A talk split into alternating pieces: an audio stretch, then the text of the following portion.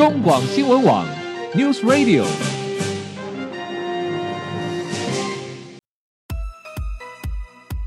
政治大人物，企业 CEO 有何成功的秘诀、制胜的绝招？周日，Mr. Big，请他们说分明。社会重要议题，台湾文化传承，哪些话题最新鲜、最有趣？周日，Mr. Big 带您关心台湾脉动。每周日下午三点零二分，跟着主持人郭志珍，您也是周日 Mr. Big。各位中广新闻网的听友，大家好，欢迎收听周日 Mr. Big 焦点人物、焦点话题时间，我是节目主持人郭志珍。各位听众朋友，您对于今天啊这个充满着高科技现代化的生活，您是否感到满意呢？啊，其实事实上，无论是日常生活中，因为科技。所带来的各种的便利性，各种呃事物或食物的丰富与多样性，甚至创造出各种兴趣、各种趣味娱乐的环境，相信大家都觉得哇，活在现在啊，是真的是还蛮方便的，蛮愉快的，感到相对的是满意的啊。好，那么我们就请各位听众朋友，我们试着想象一种情况啊。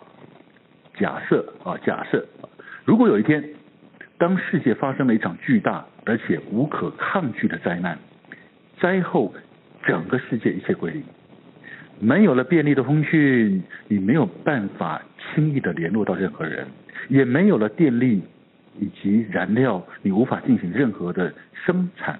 这个时候，你认为你最需要是什么样的东西？才可以让你自己在这样子一个什么都没有灾难后的世界继续生存下去呢？对于这样的难题，你可能啊、一时之间很难想象，也想出答案，因为你想啊怎么怎么会有这种事情发生了哦？好，是的，当一切的改变都来得太突然的时候，而且是从头归零的时候，回归人类最原始的生活形态的时候，什么到底什么才是让人？人类能够继续赖以生存下去的最重要的生活工具呢？对于这个答案，呃，有一位英国牛津大学纳菲尔德学院的国际知名访问学者，同时他也是英国皇家统计学会荣誉院士提姆哈夫特，在他的一本著作叫做。改变现在生活的五种关键的的发明跟力量啊，呃，在这样的这本书里面啊，他给了一个答案，他给了一个什么答案呢？他认为呃最重要而且最真切有力的能够让人类生存下去的工具就是犁。就是我们犁田的那个犁，这一个农耕生产工具。好，为什么会是这个东西呢？啊，为什么会是犁这个东西呢？呃，这个早就被人类废弃几百年，甚至上千年，早已不再使用的农耕工具，为什么会是它呢？呃，以人类今天的科技技术，难道不能够设法创造出更具生产效能的工具吗？而离这个古老的农耕工具。对于人类的演进，以及今天人类的经济与生活的产能、生产性产生了什么样决定性重大的影响呢？好，在今天的节目中，我们就要透过提姆哈福特这本书啊，中文的书名译为《转角遇见经济学：改变现在生活的五十种关键力量》。这本书作者用一种呃非常浅显易懂，他用非常多很多章节是呃很故事性的的叙述方式来跟我们推论，呃在生活中息息相关的经济学经济的发展到底对人类的发展产生了什么样的演进影响跟过程呢？在节目中我们很高兴邀请到的是读书共和国。木马文化的执行长，同时他也是一位非常资深的出版工作者，陈慧慧小姐来到节目中来帮我们介绍跟导读提姆哈伯特这一本《转角遇见经济学：改变现代生活的五十种关键力量》。你好，慧慧。哎，志珍好，各位听众朋友大家好。好，很高兴又邀请到慧慧的老朋友啊！我记得我们在节目中之前曾经多次邀请你来谈很多。非常值得大家阅读跟收藏的好书。今天谈的这本书，感觉好像比较硬，但是事实上一点都不硬。嗯啊，谈经济啊，一般人都哇天哪，经济好难呐、啊。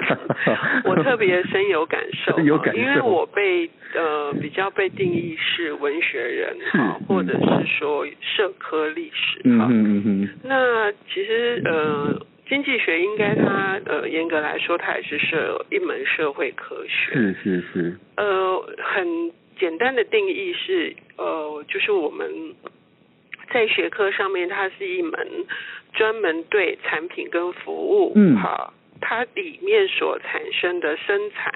好，分配，以及就是呃消费这样子的行为进行研究的一门社会科学。是是。可是因为这些字眼都太硬，所以可能觉得说啊，这离我们生活很远。嗯。就是在我们想象的经济，可能就是呃一些活动，然后这些活动可以带来利益。是。可是我们比较不会想象是这些经济活动是由什么去造成的。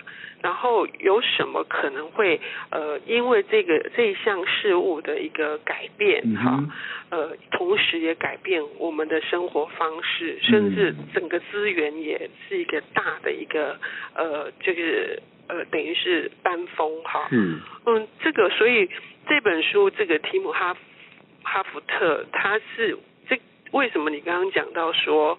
嗯，它是一个故事性的，然后一点都不硬，嗯、很好看哈。呃，看起来就很多，就是我对我来说是嗯嗯解答了我原来不不不在意的，我忽略的，嗯嗯嗯，或者是说哦，就是完全新的概念。其实我们是被操控在，如果说的比较。嗯，耸动一点，嗯，我们是被操控在这些呃发明里面的，啊，对对对，对，我们的生活卷到其中了哈。呃，我们也做了很大改变，而哈福特他呃，把他有一个很受欢迎的在 BBC 的广播节目哈、嗯，你知道要在 BBC 里面可以开这个呃这个这么久的一个节目，像至尊你的节目，它叫 More and Less，、嗯、就 More and Less 是多或少，是，其实在探讨我们生活里面呃什么叫多，什么叫少，嗯、那当然。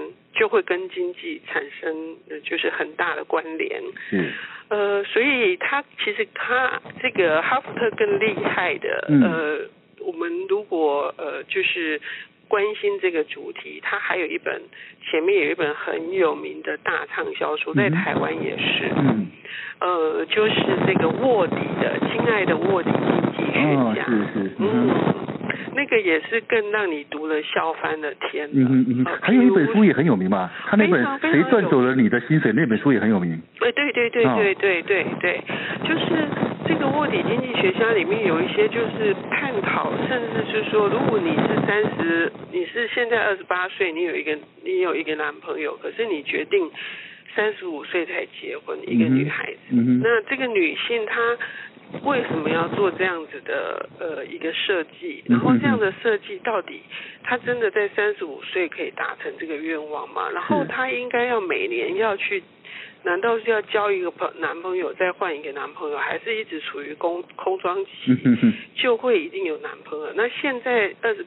八岁的时候的这个男朋友，要用什么样的态度可以保持到三十五岁真的能够结婚？嗯、这里面有很多的经济学的原理，就很很有趣。就是你你要你这这就是等于说你的生活里面是涵盖了非常多，你是可以去思考，就是说那你的。得与失到底是什么？然后你的你怎么分配？你怎么分配你你现在的呃这个嗯你有的东西的概念在你的生活里面，以至于得到你真正想要的呃那个目标？是的确哈，其实更会说的哈，这个作者提姆哈福特啊，事实际上他真的透过很多浅显易懂啊，他去他去帮我们观察日常生活中我们认为哎。好像习以为常啊的一些物品，呃，我们现在就在用，比如说我们现在人手一机的 iPhone，我们经常搭的电梯，我们经常在购买食物时候呃商品的时候进出呃商店刷了条码，我们甚至呃大家可能印象中知道，我们墙头有时候会有那种铁丝网，我们时候呃人人民街头运动的时候会有流刺网，那些铁丝网，事实上种种种种，甚至口服避孕药种种都。跟我们的生活有一个非常呃密切，而且它是影响了人类的思想，因为影响了思想，改变了我们的生活社会结构，进而创造了新的经济的模式出来。哇，原来这些东西不是这么简单，而我们都不自觉啊。所以呃，作者在这个整本书里面用了非常多的例子，然后。让我们回顾说，哦，原来这件事情的发生，对我们人类对整个社会结构的影响如此的深远，嗯，哦，这就是非常有趣。啊。所以我们回来谈谈这本书一开始作者就先举了人类最古老的农耕工具犁呀，犁铲，你看那个犁呀，哈，好，他认为说，事实上犁改变了人类啊，从原始逐猎社会的模式，逐渐转变成为所谓的农业。经济社会结构，甚至又从农业的经济社会结构转型成为现在我们最熟悉的工业与科技经济的社会体系。好，但是为什么作者会认为犁改变了人类的生活？因为他认为它改变了人的思想跟物种基因。好，那这个这个很很结构性的问题呢，其实我们待会再来谈。但是我们想要先来谈谈哦，我来看这本书，他举了非常多，比如说我刚刚。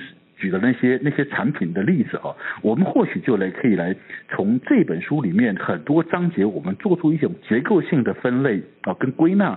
呃，我们来谈谈作者在这本书里面提到的护照制度，提到提到了铁丝网，就是刺那种铁丝网啊，为什么会发生这种东西，以及为什么留声机的发明对于人类社会的结构，尤其是阶级，尤其是商业行为，都产生了不同的影响，到底是怎么回事呢？啊，慧慧。嗯，呃，以护照这个，我们现在嗯，可能有一些会上升到一个呃政治的层面去思考它。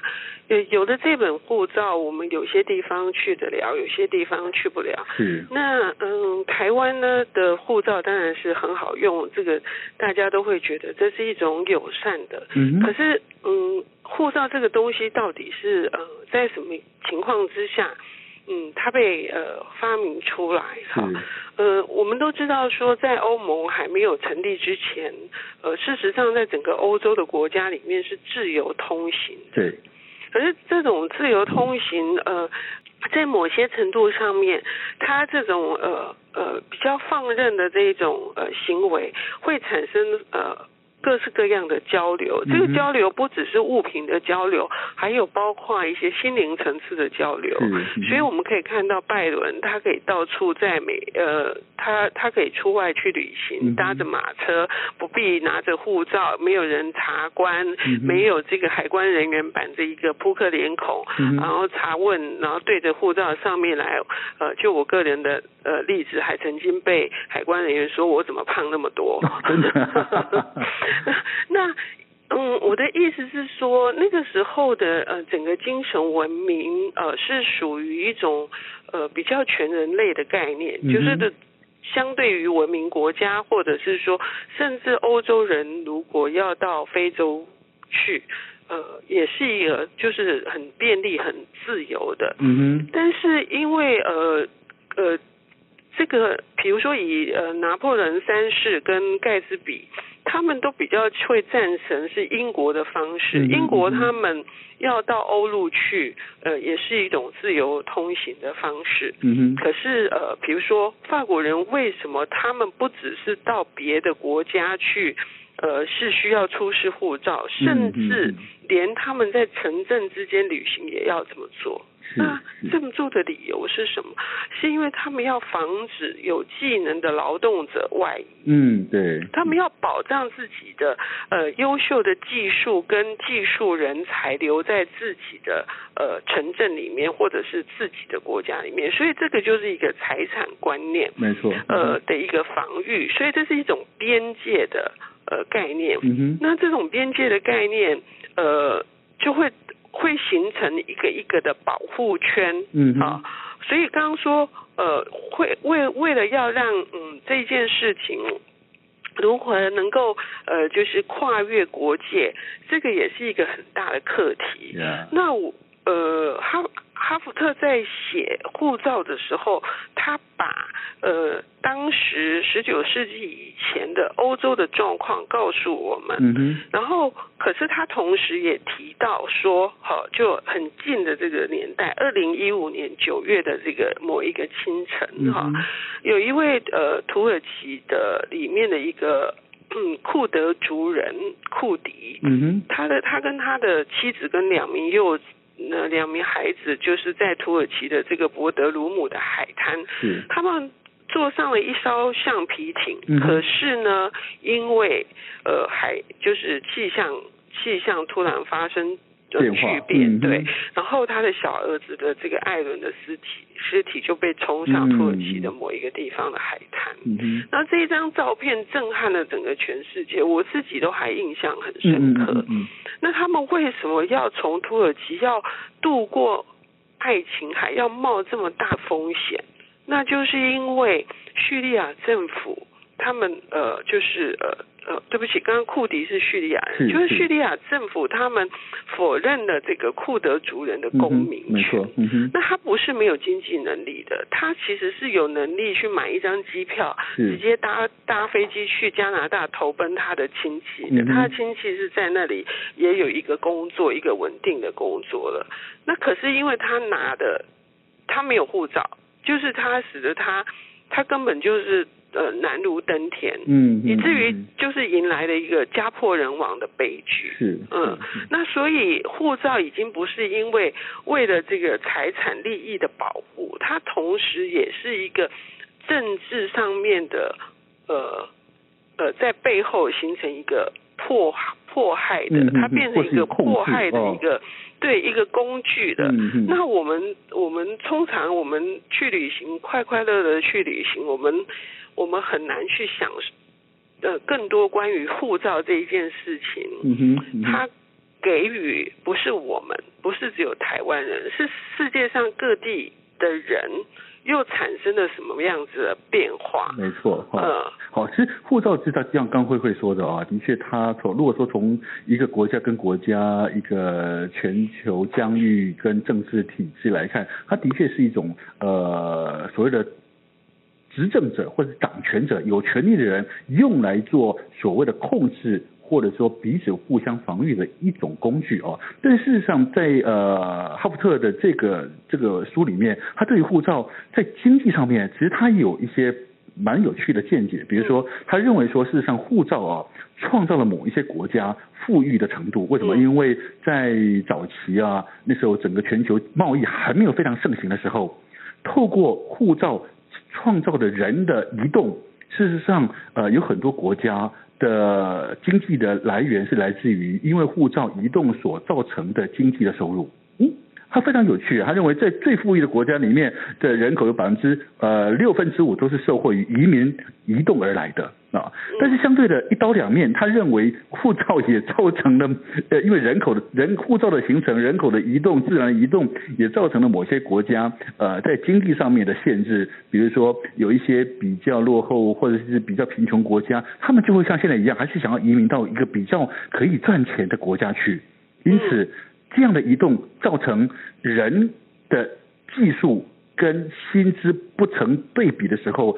低薪的人去抢了一些高薪技术的人，他原本可以做的事情，所以很有些国家对于移民这个政策就相对的严格跟保护，因为他怕被取代了工作而产生的他们整个国家在经济结构上面的改变。所以原来护照的影响还蛮大的哎。对，这个非常有趣，就是。前一阵子，一位那个非常有名的广播节呃，也是电视节目主持人，嗯、就是呃，关于他的饮食写作的这个安东尼波登。嗯嗯，对对对。呃，他为什么的所有人要悼念他？因为他的他。他讲的不是美食旅行，嗯，他讲他里面有非常多的人道人文的关怀，嗯，啊，这里面他有一本书，他就提到说，他是从那个呃洗盘子开始的，在意大利餐厅里面洗盘子，嗯哼，那呃可是事实上支撑整个美国的呃各式各样的餐厅，不管是日本的日式料理，或者是。呃，或者是甚至是中国料理、韩国料理等等，嗯，真正在底层这些做事的都是墨西哥人啊，对，好，那这些墨西哥人是无名英雄，那就是刚刚志珍说的，他们的移民有些是合法，有一些是非法的，嗯，呃，不只是呃餐厅里面的这些呃工作，嗯，就是。呃，低比较低阶层的这些工作哈，甚至包括嗯，到美国去采收水果的，也绝大多数都是因为他们低于他们的低薪，嗯哼，那他们也会越越过边界去采采到这个呃去采收水果，帮助很多的果农，嗯嗯嗯，可是呢。它的代价就是会使得有一部分的美国人失业，失业对。可是这个代价是局部的代价，所所以这整个这个呃这个哈福特，提姆哈福特他谈的所谓的这个经济学转角遇见经济学，就是同样我们台湾也可以呃有很多是借鉴，我们可以也可以。想说，那这件事情如果是发生在台湾，或者已经发生在台湾，嗯，它可能会带成什么样子的影响跟改变？对，影响跟改变，嗯。然后我们应该要采取什么样的宽的态度？嗯，是相对比较宽容的态度，还是是比较封闭的，嗯？像日本就是一个非常典型的封闭的，他们对于移民的这政策是极度的，这个，保守，嗯，对对，极度的保守的，就，嗯，不是他们以前的这个锁国政策，嗯。呃呃，即使是现在，他们也有自成的一个呃电信系统，嗯啊、呃，很多都几乎不跟国际接轨，这个说起来很酷，但是但是这也是呃，提姆哈福特他要他要展现展示给我们的问题，就是即使我不是研经济学研究者，我都在阅读的过程当中，我去会去设想到呃。其他我我真的平常的时候不会关注到的，嗯，呃，层面或者是我会联想到的，呃，是比较全面性的问题。没错，嗯，会谈到这边嘛，我我们就要要来跟各位听众朋友讲另外一个很很有趣的问题，大家可能没有想到，呃，事实上我们现在呃家里面呃如果有婴幼儿出生。嗯呃，小孩子吃的婴儿奶粉，或者是我们现在很习惯坐在电视机面前吃各种食物，我们称之为电视餐，或者是哎呃所谓家庭呃卫生计划所谓的避孕药啊，这些东西的问世，事实上都造成了直接跟间接造成了现在我们社会在谈的所谓的性别平等，甚至是女权运动的一个促成。这样子一个运动很重要的关键到底是怎么回事呢？我们先休息一下，待会回到节目中，我们请会回来告诉我们。